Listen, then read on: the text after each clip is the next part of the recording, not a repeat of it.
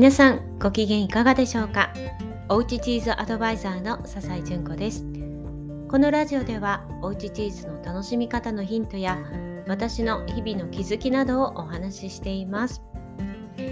さてえ今日は8月に入って初めての日曜日。皆さんはいかがお過ごしになりましたか？ね、昨日今日は、まあ、私はね、えー、横浜からこれお話ししているんですけれども割とねあの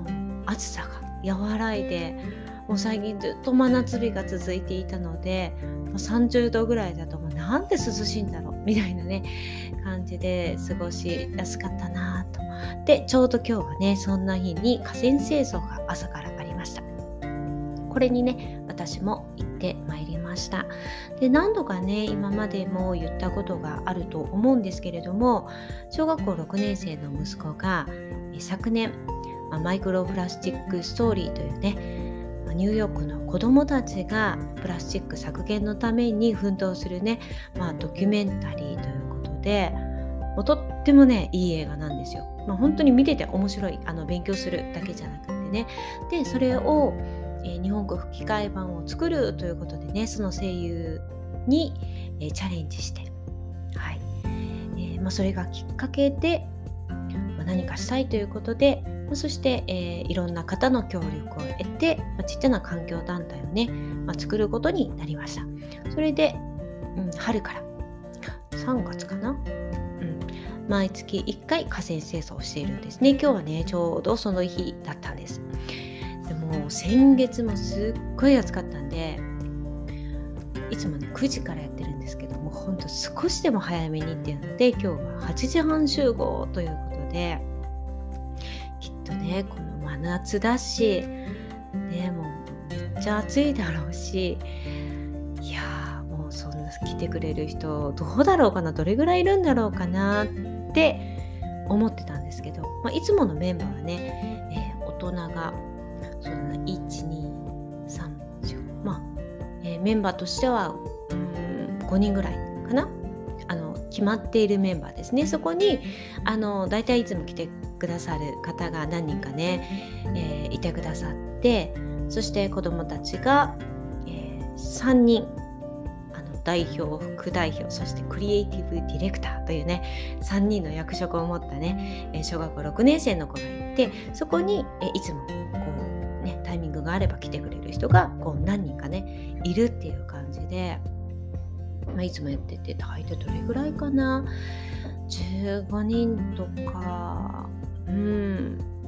20人もあるかな、うん、でもまあそれぐらいのね人数で今までやってきたんですけど、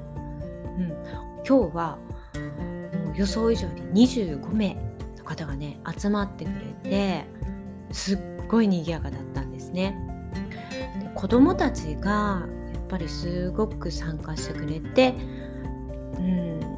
えっとね小学校下が小学校あもっと下かな。うん、あでも小学校2年生ぐらいの子から、うんね、私たちぐらいの人まで、まあ、幅広くね今日みんなでやったんですけど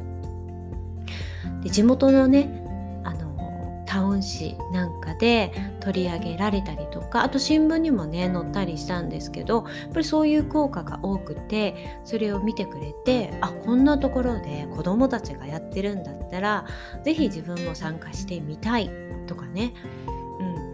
なんかこう興味があってなんかしたいと思ってたけど何ができるかわからなかったけどあこういうのやってるんだったらぜひぜひみたいな感じで来てくれる、親子とかね子供たちがいたりまた大人の方とかもあの別のところでねそういう活動をされている方があこっちも手伝うよっていう感じでねまた来てくれてもうすごくね嬉しかったですね。ね夏休みだからこそっていうのでみんな来てくれていやもう楽しかったんですね。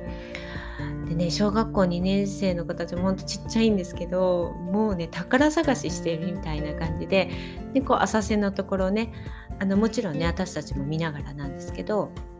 そこでトング持ちながらね「あこんなの落ちてたよ」って言って「なんでこんなの落ちてんのかな」とかね「お魚いたよ」とかね言いながらねうんわあなんか気持ちいいなとかね実際にはねあの別に水で遊びをしてるわけじゃないんですけどなんかねすごい楽しい雰囲気ででやっぱりそうやってやりながらあれなんでこんなのが落ちてるのかな？とかねいやどうこんなの普通捨てないよね？じゃあこれわざわざねここで捨てていったのかな？じゃあなんでだろうかな？とかね。いろんなねあのお話なんか話がねどんどん広がっていったりそうやって楽しみながらお掃除しながらみんなこうそれぞれにね学びがあったんじゃないかななんていうふうに思います。やっぱりね子どもたちが参加してくれるとねもうすっごく明るくなるんですよね。うん。だからこっちもねやってる方もねすごい楽しくって。今日もね女の子一人で、まあ、お父さんと一緒に来たけれどもお父さん一旦帰って、まあ、子供だけであの参加あのしてくれる子とかもねいたんですけどもう全然そんなの関係なくみんな仲良くねやってましたし。うん。いやよかったですね。でしかもね今日は真夏日じゃなくってねあのちょっとね雲があって割と涼しい中で8月はねもうどうしようと思ってたんですけど結構ねあの清々しい感じでお掃除できてすごい良かったななんていうふうに思いました。でまあ結局ね、まあ、それなりにゴミがあってうんまあ、それ自体はねあのもちろんいいことじゃなくてもっとねあのこれだけしかなかったねって言いたいところなんですけどやっぱり毎回出てくるんですよね。でこれが絶対大人じゃないと捨てないよねっていうねものばかりじゃないですか大抵がね。うん、タバコの吸い殻とかもうコンビニで買ったカップ麺とかの、えー、ものがね袋にギュギュッて包まれてポイってなってたりとかもうねもう絶対わざと捨てないと捨てられないものばかりがこういっぱい出てくる。ね、ビールの空き缶とかね。それを子どもたちが一生懸命拾っているというねこの、ね、おかしな光景、ね、いやこれを見ていやちょっと恥ずかしいなとか例えばタバコをね吸う方とかいらっしゃったらあ携帯のねあの灰皿をちょっと持っとこうかなとかねそういう風な気持ちになってもらえたらな。別にゴミを拾うのがっていうよりはこのゴミがなくなるようにねやっぱりしたいなっていう風にもう毎回ね思いますね。でもこうやって輪が広がってきてで今日ね25人だったんですけどいつものメンバーと違う方がねたくさん来てくれたんですね。いつものメンバー来てくださる大人の方も子供、え、たちもそうなんですけどあの毎回来れない人とかね用事があって来れない人とかいるのでもうだからそうそう延べ人数というのも結構ね参加してくれてる人いると思うんですよね。でこれがもっともっと広がっていったらもう街中の人がね参加してくれるぐらいな規模になってきたらですねもう捨てられないですよね。うん、だからもうほんとそれぐらいにねこの活動を盛り上げていきたいなと思っています。そして、まあ、そのきっかけとなったね映画もし皆さんもねあの興味あったらねどんなのかチェックしてみたいいただきたいなと思います。あリンク貼っとこうかな。うんであこういう映画なんだなって言ってで自主上映とかもねできたりとかしますしあと自主上映をされていらっしゃるところもあってお近くだったらねそれに参加してもらったりとかあるいはオンラインでされているところもあるのでそういった機会を見つけて是非ねあの見てもらいたいなって思います。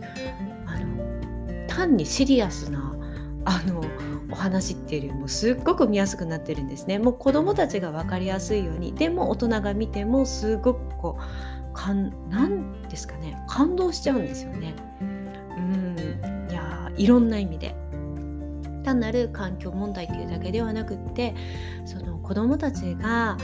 こう自分たちも何か変えられるんだっていうねもうその監督はこれをこの映画を変革のレシピって呼んでるんですけどうん、そんなに裕福じゃないね地域のあの、まあ、学区のね子どもたちがそれにチャレンジしたんですけどこういった子たちが大人になってね自分たちの力でこう何か変えられるようにっていうそういうチャレンジのでもあるんですよね。